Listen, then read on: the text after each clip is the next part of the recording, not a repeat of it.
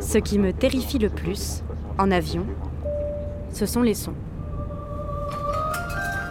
Ça commence dès l'aéroport. Quand je passe les contrôles, j'ai des sueurs froides et des bouffées de chaleur. Attacher ma ceinture, c'est presque impossible tellement mes mains tremblent. Le pire, c'est la chasse d'eau des toilettes. J'ai l'impression qu'une force inconnue cherche à m'aspirer hors de l'appareil pour me jeter dans le vide. J'en suis arrivée à un point où même le mode essorage de ma machine à laver me rappelle un réacteur d'Airbus lancé à pleine vitesse. Fin du programme Essorage. Je suis atteinte d'une drôle de maladie contemporaine. J'ai peur en avion.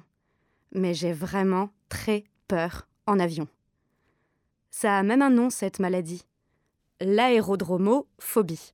Le corps entièrement crispé et le cœur qui s'emballe jusqu'à provoquer de véritables crises de panique. Ces symptômes sont un vrai calvaire pour ceux qui souffrent de stress aéronautique. Quand je prends un billet d'avion, j'ai l'impression de lancer un compte à rebours. Je choisis la compagnie sur Internet, je recense la liste des crashs, je sélectionne mon heure de vol, je clique sur valider et ça y est. Je suis prête à finir dans un épisode de Danger dans le ciel. Ce jour-là, pour 261 personnes, la porte de l'enfer s'est ouverte à partir de ce bruit sourd. Dès l'instant où l'avion a décollé, J'ai quatre alarmes de basse pression. ils étaient condamnés. Je ne contrôle plus les aérofreins. À chaque fois que je parle de mon aérodromophobie, personne ne me prend au sérieux. J'ai toujours droit à la même phrase. Statistiquement, l'avion, c'est le moyen de transport le, le plus sûr au monde. Mon ami Benjamin est ingénieur. Je crois que c'est sur les 2 milliards de, de passagers qui prennent un, un avion, il y a environ une cinquantaine qui ont des blessures légères dues aux turbulences par an. Il a très envie de m'expliquer que j'ai eu tort de faire une terminale littéraire. La raison pour laquelle un avion ne tombe pas comme une pomme, comme on pourrait dire, quand, quand lancé, lancé dans l'air, on peut complètement euh, lier ça à la manière dont on se comporte dans l'eau. Si on a une certaine vitesse euh, dans l'eau et avec un certain angle, on sent de manière tout à fait naturelle qu'en fait cet angle va créer un coussin d'eau qui va nous transporter et éviter que même si on est assez lourd, on, tombe au fond.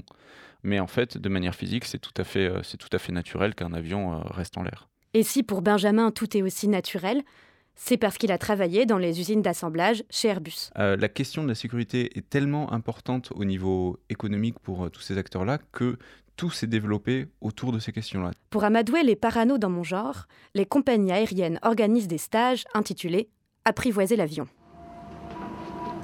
Pour la seconde étape de ce stage, les participants vont se livrer à une expérience étonnante. Je me suis renseignée, s'emparer des commandes d'un avion virtuel, ça coûte dans les 800 euros. Ils vont devoir prendre la place du pilote.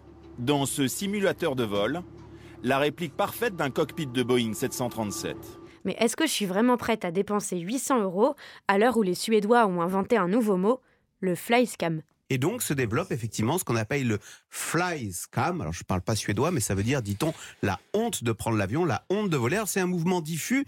Par exemple, vous avez des internautes suédois qui vont traquer sur Internet des photos de stars qui posent à Bali ou au Cambodge. Et, alors les internautes s'amusent à rajouter, à incruster sur ces photos le bilan carbone euh, de ces stars. Alors, en rasant les murs, je suis allée voir Marinette. Je, attends, euh, je précise que j'ai été hôtesse de l'air euh, deux mois. J'allais enfin tout savoir sur les coulisses des avions. Il y a un monde entre ce que perçoivent les passagers de l'avion et l'équipage. Marinette, c'est sûr, elle voyage les yeux fermés. L'équipage, il sait tout de l'avion, il sait ce qu'il y a dans les soutes, par exemple. Les passagers ne savent absolument pas ce qu'il y a dans les soutes. Or, euh, dans les soutes, il peut y avoir plein de choses. Il peut y avoir des cercueils, il peut, avoir, il peut y avoir des, des autres bouts d'avion. Enfin, il- on peut transporter de la marchandise. Quand on est personnel navigant, on a accès à toutes ces informations que les passagers n'ont pas. Je, sais- je ne sais pas ce qui s'est passé, mais à force de prendre, euh, prendre l'avion toutes les semaines euh, pendant des heures, à un moment, j'ai j'ai comme pris conscience en fait de l'altitude et de me retrouver euh, si haut dans le ciel et si loin de la terre, ça, ça, ça, ça- ça- ouais, j'ai j'ai commencé à avoir peur quoi. À ce moment-là, j'ai perdu tout espoir de guérison. J'étais condamnée à errer pour toujours dans les limbes de YouTube. La phobie de l'avion. Bonjour, je suis Constant Winnerman, hypnothérapeute, et je vais vous accompagner durant cette expérience. Et puis, je suis tombée sur Adrien. Adrien, c'est un type assez sportif, euh, plutôt casse-cou. Lui, c'est sûr qu'il avait peur de rien.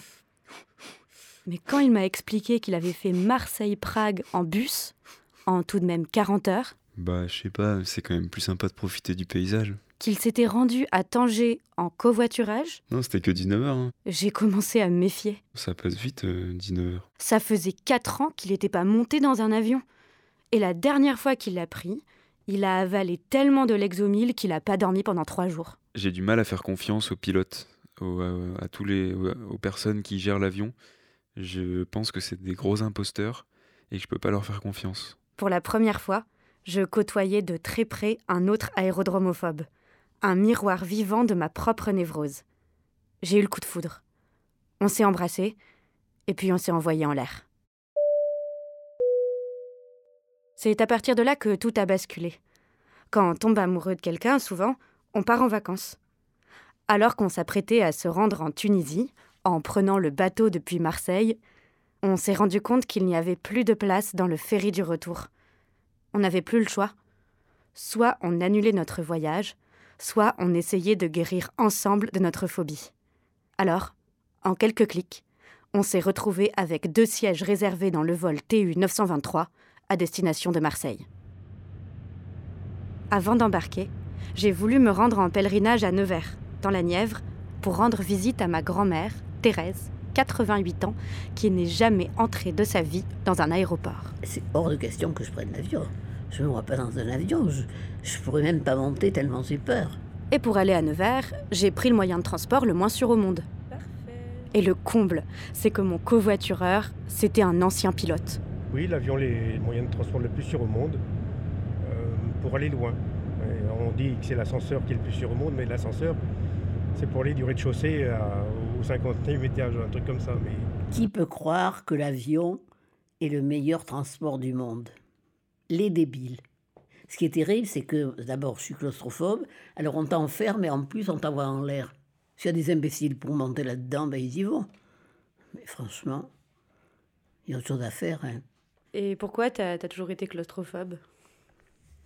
Eh bien, parce qu'un jour, j'avais 5 ans, je n'avais pas euh, fini mon goûter, donc euh, elle m'a donné une paire de gifles comme à l'habitude, Qui ça? Ma mère. Et elle m'a enfermée dans le garage et elle a tourné la targette à l'extérieur, donc j'étais fermée. J'ai hurlé et depuis, ça m'a rendu claustrophobe. Vous avez déjà entendu parler de la mémoire cellulaire? Tu as pris l'avion déjà? Oui. Mais j'ai peur aussi. Le fait que vos ancêtres puissent vous transmettre leurs pires angoisses? Tu as peur aussi? Oui, oui. Et tu le prends quand même? Bah oui, je suis obligée des fois. Alors là, je t'admire. Je crois qu'on y était. En fait, peut-être que si je n'arrive pas à prendre l'avion en 2019, c'est parce que ma mamie Thérèse s'est fait enfermer dans une cave à Tulle dans les années 40. On n'en prend plus. Non, non. Prends ta bicyclette. L'avion, je crois que c'est un des derniers endroits où on est complètement confronté au présent, sans appareil électronique autorisé au décollage. C'est un instant où on est obligé d'être tout simplement là. Je suis sûre que ce brave Blaise Pascal aurait pu écrire Tout le malheur des hommes vient d'une seule chose, qui est de ne pas savoir demeurer en repos en classe éco. Le jour de notre vol est arrivé. Je me sentais plutôt prête. Avec Adrien, on a passé une soirée sur Internet à vérifier les conditions météo et à essayer de se distraire. Ce premier rapport du BEA montre en tout cas la détermination du copilote et sa volonté de projeter son appareil sur les montagnes avec tous ses passagers. Au petit matin, Adrien a craqué. Allô Allô Oui, ça va Il a appelé sa mère. Ça va toi? Il t'a pas dormi parce que t'avais déjà la de prendre l'avion? Ouais, bah comme d'hab. Oh, mon pauvre chat. Il n'y avait plus de retour en arrière possible. Il a bien fallu embarquer. Une fois assise sur mon siège, avec ma ceinture qui me comprimait le ventre, j'ai pensé à ma grand-mère Thérèse, dans la petite cuisine de son HLM à Nevers. Non, non, j'irai pas. Et je me suis dit que cette fois-ci, pour elle, j'allais y arriver. J'ai regardé Adrien, il m'a souri, et on a laissé tourner l'enregistreur. Donc là, on va décoller.